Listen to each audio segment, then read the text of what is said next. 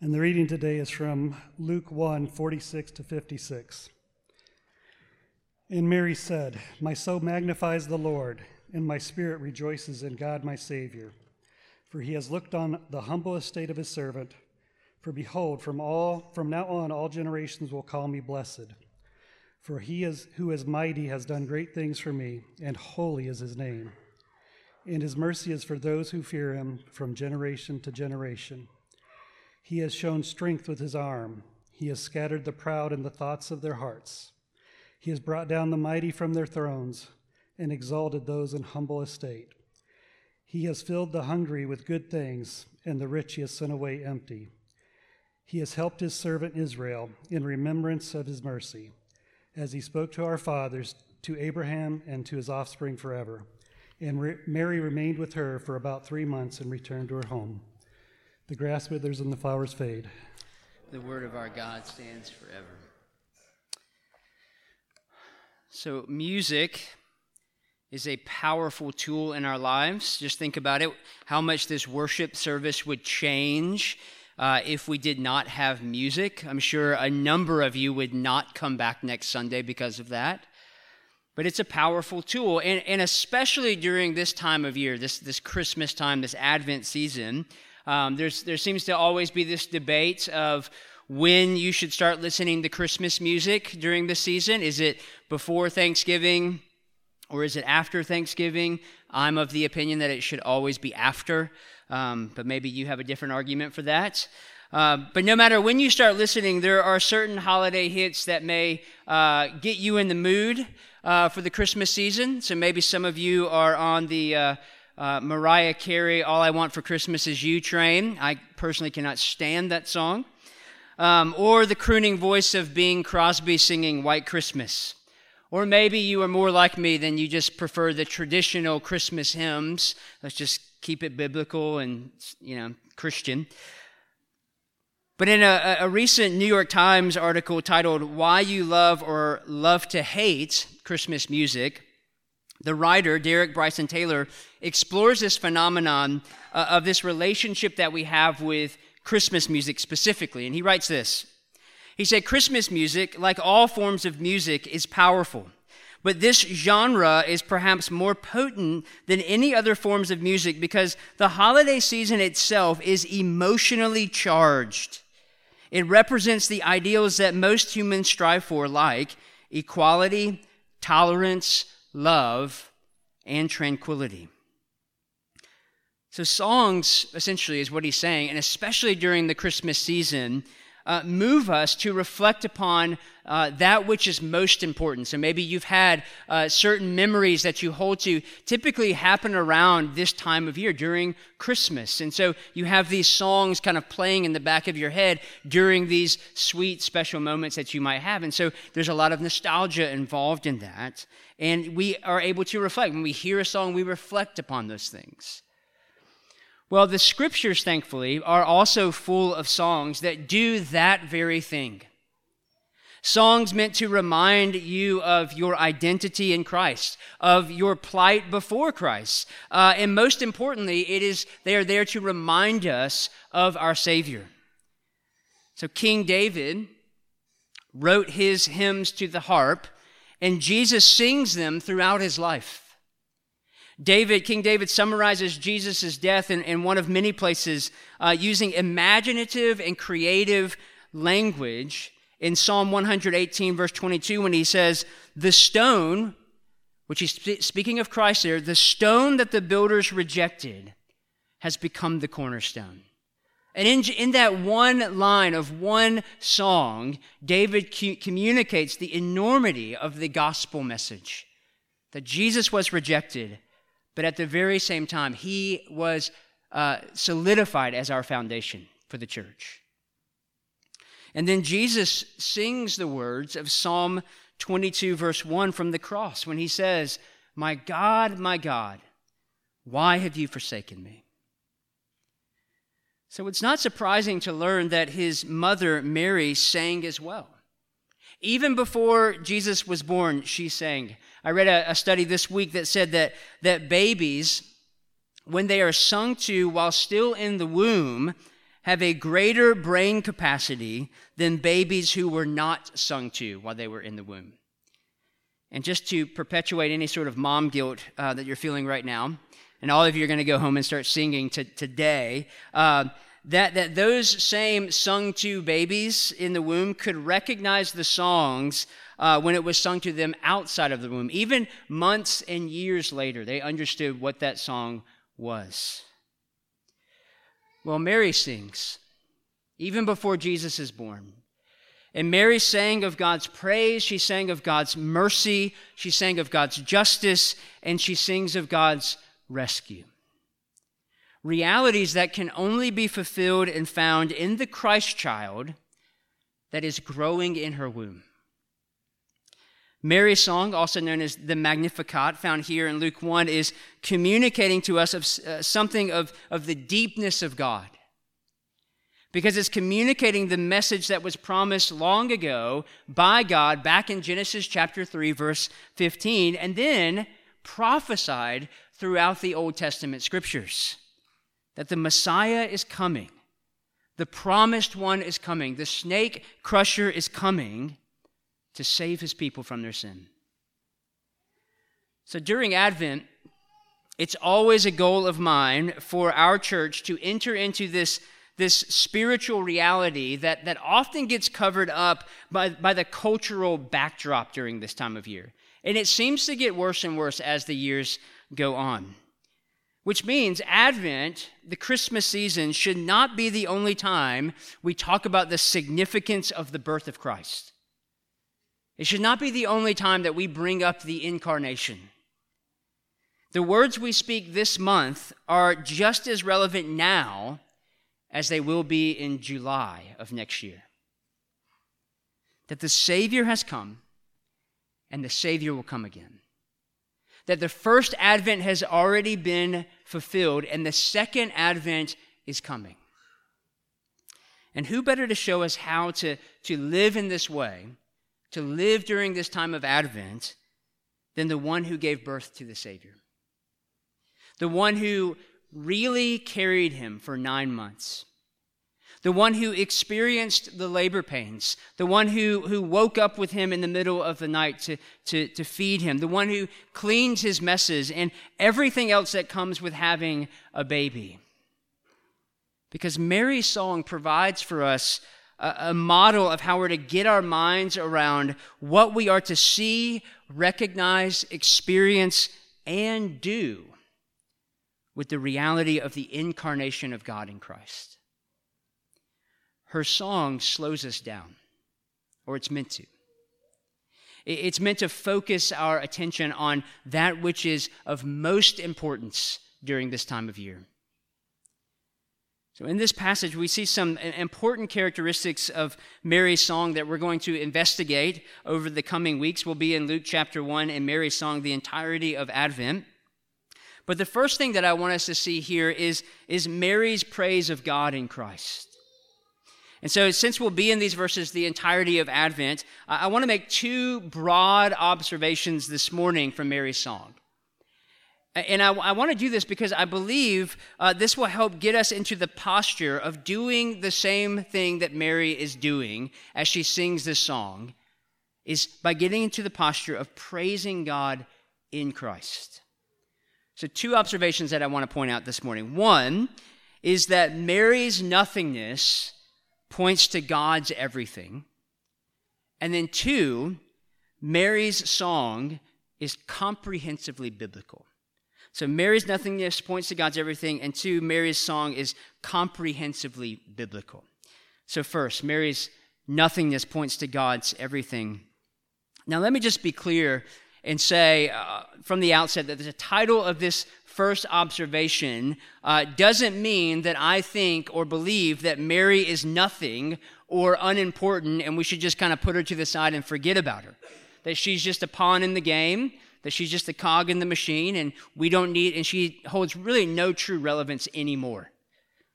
Because as evangelicals, I think it's very easy for us to dismiss Mary in this way because we're afraid that we will overemphasize her and diminish Jesus in the process, which could still be a danger.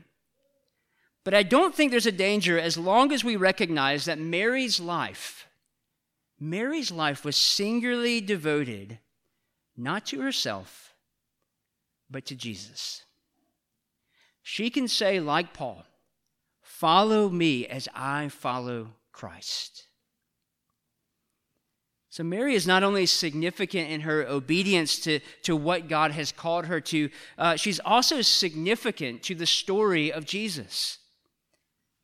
Mary wasn't a random selection by God. He didn't just kind of close his eyes and point and his, his finger landed on Mary. No, she holds significance. She was chosen to do this. Because Jesus coming into the world as a baby communicates not only the singularity of his purpose, which is to save sinners, but also the significance of his purpose. Jesus wasn't born into royalty, even though he was royal.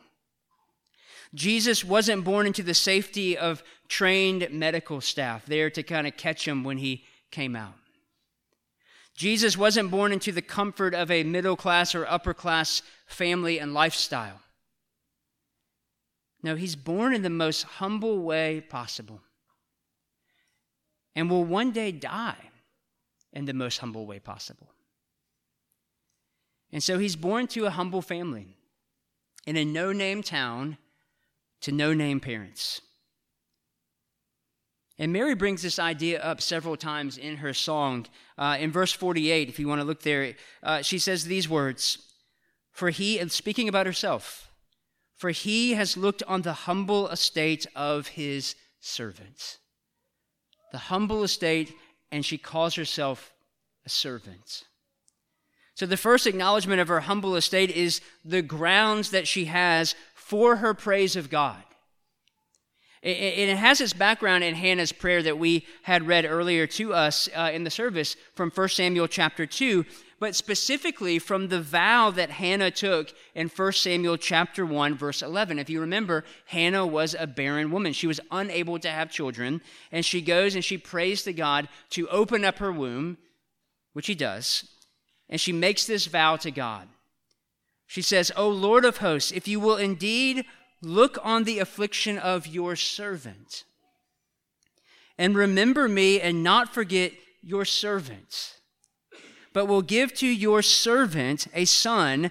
Then I will give him to the Lord all the days of his life, and no razor shall touch his head. And then back in our passage, Mary again does the same thing that Hannah does in verse 52 when she sings, He has brought down the mighty from their thrones and exalted those of humble estate.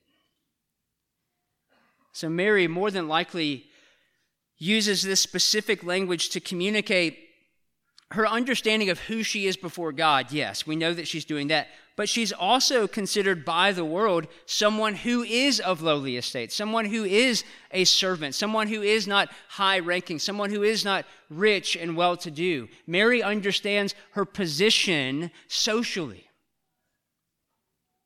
And because of this, her child would also share this lowly position this lowly estate, being born in a manger of all places amongst animals, to a poor, insignificant to the world parents.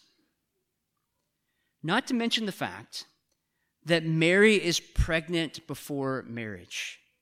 So the world is looking upon her with scorn. She is pregnant out of wedlock, which was uh, punishable uh, by death in that, in that time and in that culture. She was uh, marked throughout her life with the, the proverbial A that Hester Prynne is forced to wear in uh, the Scarlet Letter. She was always looked at in this way. And therefore, because of that, Jesus' own life is also laced with this scandal. So much so that when he goes back to his hometown as an adult, he's grown up, he's sort of proven himself. You would think these things are behind me now. Nobody is really thinking about this anymore. And one of the first things they say when he returns to his hometown and begins to speak these great things about God and, and to, to, to begin to, to perform miracles, their question is Is this not the carpenter, the son of Mary? You, you remember Mary, right? Mary is that, is that uh, prostitute. She's that woman who gave herself to another man outside of marriage that was not her husband. And therefore, her son is scandalous as well.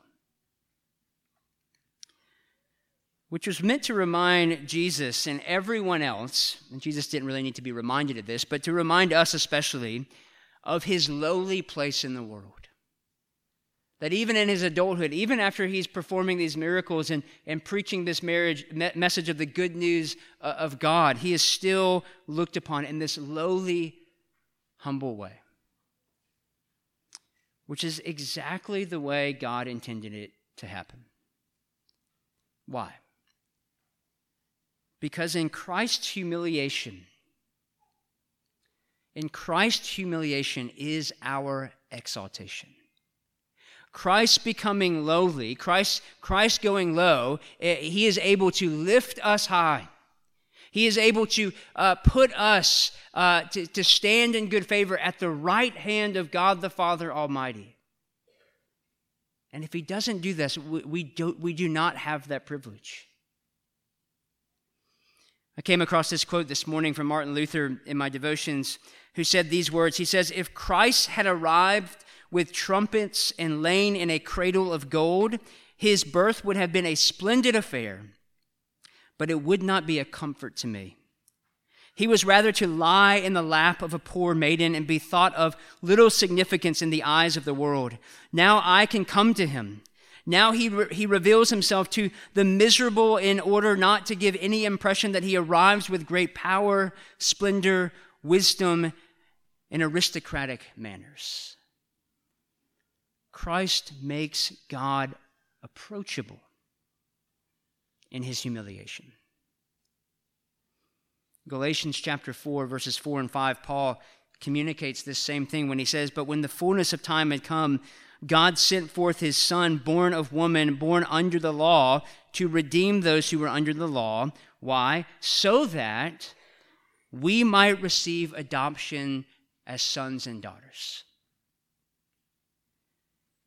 Mary models this for us.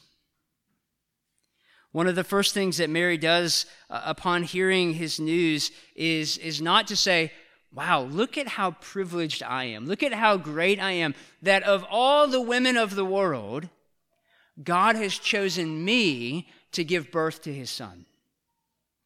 That's not what Mary does. Mary instead turns her gaze towards her God. Mary, instead of praising herself or exalting herself, exalts God and praises God for what he is doing in her and what he will do through her, but mo- most importantly, what he is doing through Christ. So notice, Mary never points to herself as worthy to carry out this task. She actually does the opposite. She, she actually kind of turns on herself as if to say, in light of who God is and what He is currently doing in me personally and what He is also going to do in this world, I am nothing. So she removes herself from the picture. We don't have to do that for her, she does it herself. In the same way that John the Baptist will do later when he says, He, Jesus, must increase, but as Jesus increases, I must decrease. I must put myself out of the way so that people can see Jesus clearly. So, what does it look like to take a posture for you like Mary? What does that look like? And I think part of it is we have to look at our own humble estate. I don't, I, whatever job you might have or whatever kind of power that you hold or however much money you have in the ba- bank makes no difference to me in how I treat you. And it makes no difference to God, difference to God is either. I'm thankful you have those jobs. I'm thankful you have that power. I'm thankful you have that money. But in God's eyes, those things mean nothing. And so I think one thing that we have to do is to, we have to look at our own humble estate our own brokenness and sin and confess that we too, like Mary, are nothing before a holy God. But also, in that nothingness, we are pointing to God's everything as well. To remember that we bring nothing to God that makes us worthy of Jesus' coming. He didn't say, "Oh, they're cleaned up enough now. Let me go and and bring my uh, my son to save the world uh, because they have done so much good work." That that that never happened, and that never was going to happen. If we were waiting for that to happen, we would still be in the first advent. And so, as we do that, as we remember our own humble estate, our own brokenness and sin, then we need to rest in the promises that only come true in God. So, Mary's humble song reminds us of the way of the kingdom. And the way of the kingdom is, is not franticness. The way of the kingdom is not Christmas decor. And I'm not against Christmas decor, but that's not the way of the kingdom. The way of the kingdom even it isn't even gift giving. The way of the kingdom is a seeking of the Lord. Because he is the one who fills the hungry with good things, as Mary tells us. And so he alone is the one who satisfies our longing, hungry soul.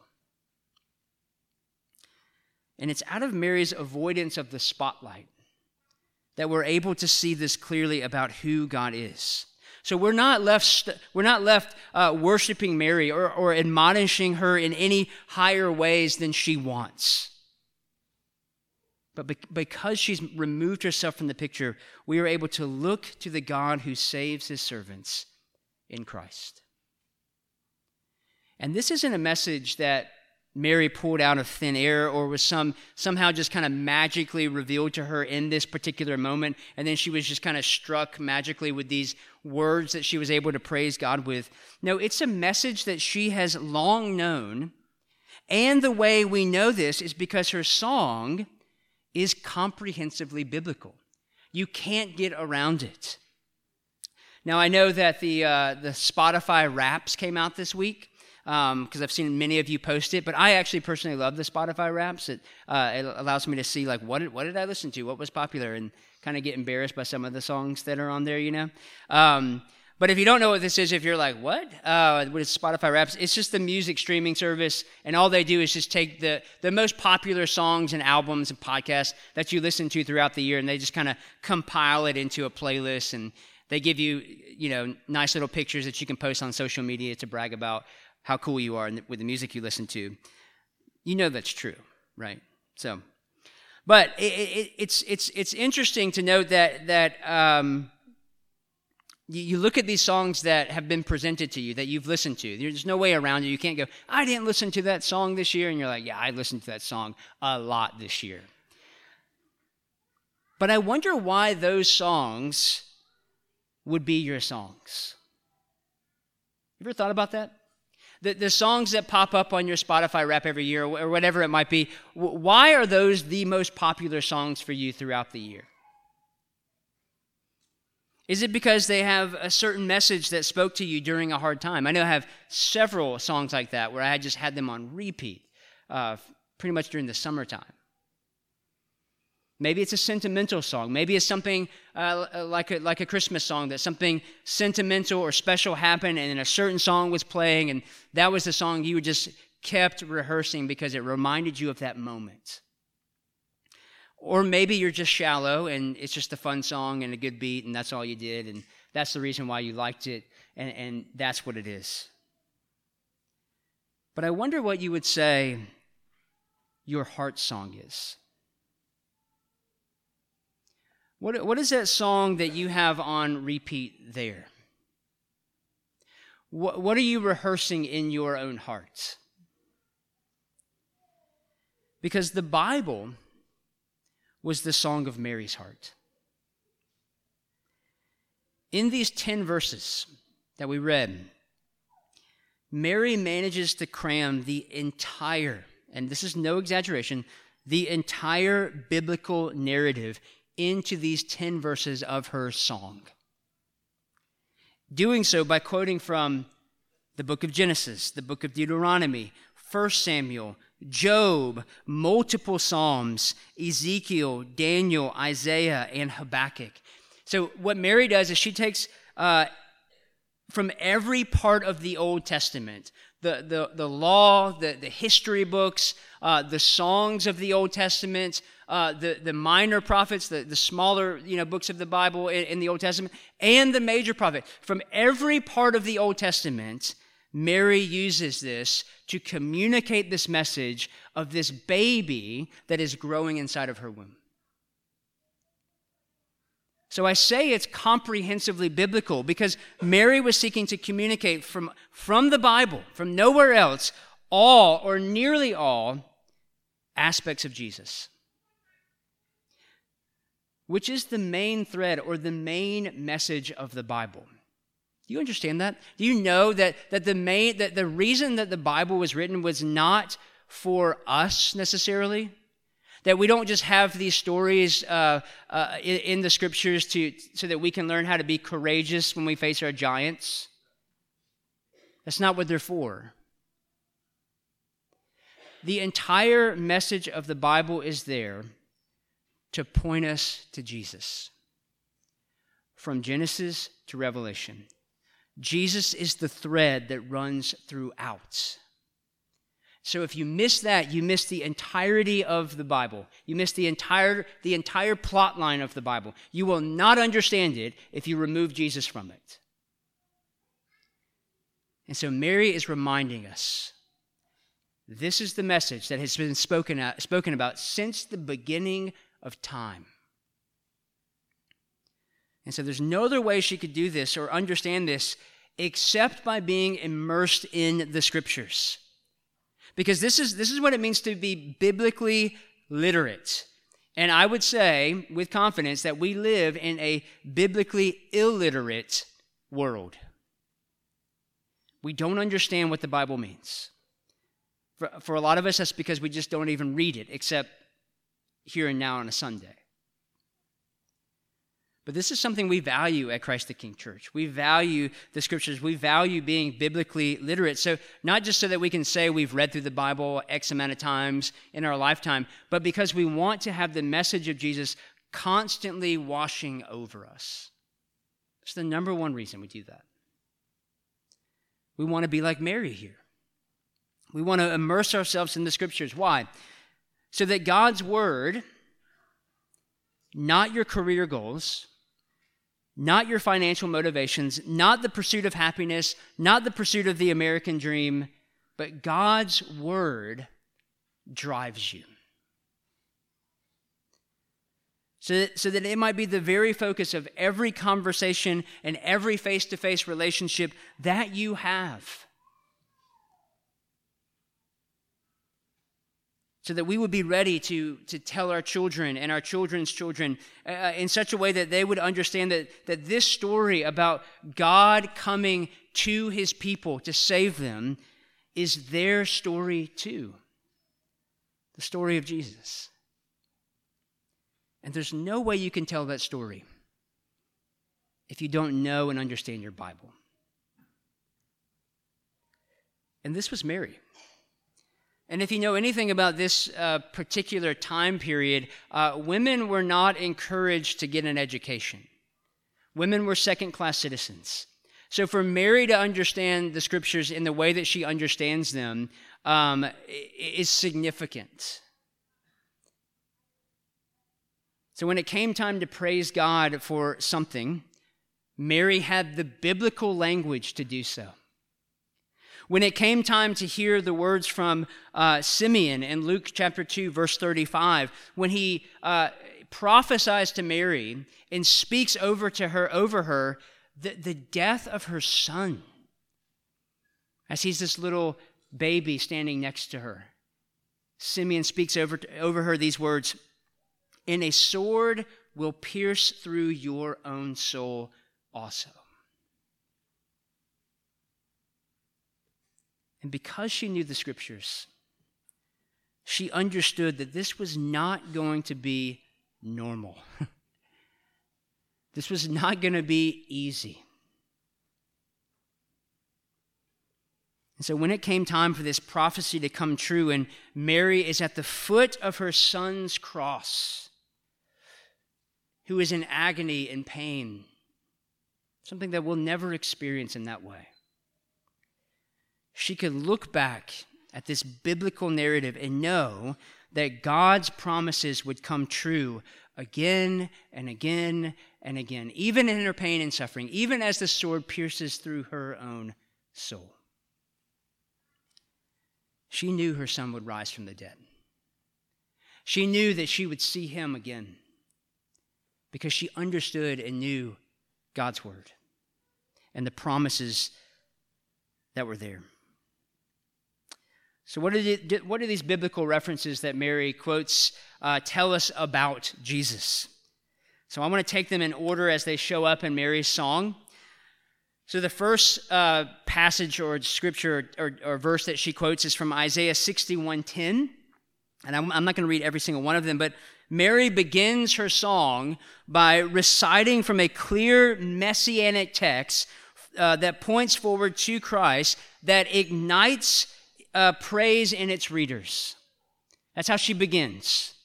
And then, quoting from 1 Samuel chapter 1 and 1 Samuel chapter 2, uh, is Hannah's prayer that she prays after she has learned that God has opened her womb and given her a son, a son that, that like Jesus, is a shadow of the Messiah to come, who would also be used by God in a very specific way. Mary was la- uh, kind of interlacing her life with Hannah's life and her prayer and song with Hannah's prayer and song. Deuteronomy 5:10 and, and, and chapter 7 verse 9 mary uses the law to point to the fact that it's not the law that brings steadfast love to thousands but christ who does that deuteronomy 7 9 says Know therefore that the Lord your God is God, the faithful God, who keeps covenant and steadfast love with those who love him and keep his commandments to a thousand generations. And then she quotes Psalm 89:10 and Isaiah 51:9, which are references to God's victory in Christ, that, that Christ is Christus Victor, who crushes the head of his enemies. And then Daniel 4 37, Job 5 11, Ezekiel 21 26 explains the way of the kingdom of God. That it's not normal. That God will exalt the lowly and make low the exalted. That's the kingdom a truth that Jesus also re emphasizes in the Beatitudes in Matthew chapter 5 when he says things like, Blessed are the poor in spirit, for theirs is the kingdom of heaven. And then Isaiah 41. Micah 7:20, Genesis 15 and Genesis 17, uh, where she goes back to say that God has fulfilled his covenant promise to his people, that he has remained faithful, even though his people have not remained faithful. So she's retelling what's been happening throughout the Bible and throughout history. Mary is pointing to the true truth and the true reality that is only found in God's kingdom come in Christ.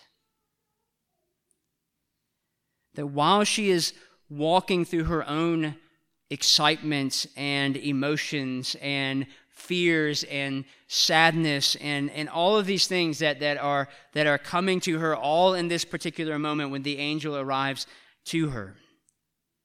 She uses the scriptures, the Bible, to express those. She doesn't point to how she is feeling to exclaim what is true and real. She points to the Bible. Now, I think emotions are important. I think you should be aware of them. I think you should express them. I'm all about that. But I want to say, too, our emotions are fickle. Our emotions change from not just day to day, but sometimes minute to minute. Moment by moment, they are changing. So, what makes us happy or excited today will, will leave us frustrated and confused tomorrow. But God's Word, we recite these words every Sunday the grass withers and the flowers fade, but the Word of our God stands forever. It doesn't fade, it doesn't go away, it, it never changes, it is always there, it stands forever. And this has been taking place from the very beginning of time, continues throughout history, and in God's good promise, and even strange promises in providence. Everything, everything that has been happening from Genesis and, and, and, through Malachi and into the New Testament world, everything is coming together in the womb of this unknown young girl the promise that was given to Adam and Eve, the first people on earth, the promise that was given to them back in Genesis chapter 3:15 when God says, "I am sending the snake crusher. I am sending someone who will who will crush the enemy's head." And I'm sure no one was really expecting it to happen in this way. The Lamb of God coming in the womb of a young girl who will take away the sins of the world.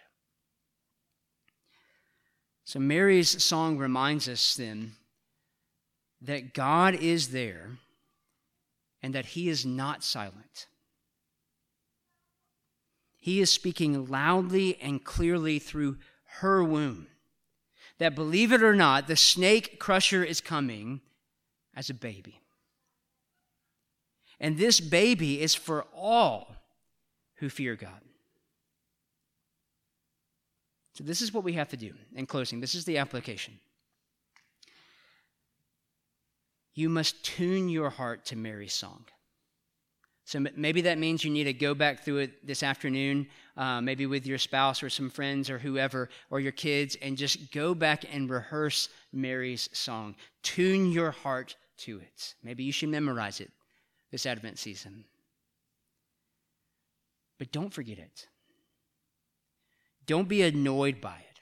Allow it to get stuck in your head because it's the song that you need to be singing to yourself and the song that you need to be singing to everyone around you. Because Mary is reminding us of both the simplicity of Christmas and the enormity of it all. God becoming flesh so that you and I can be called his sons and daughters forever. Amen. Let me pray.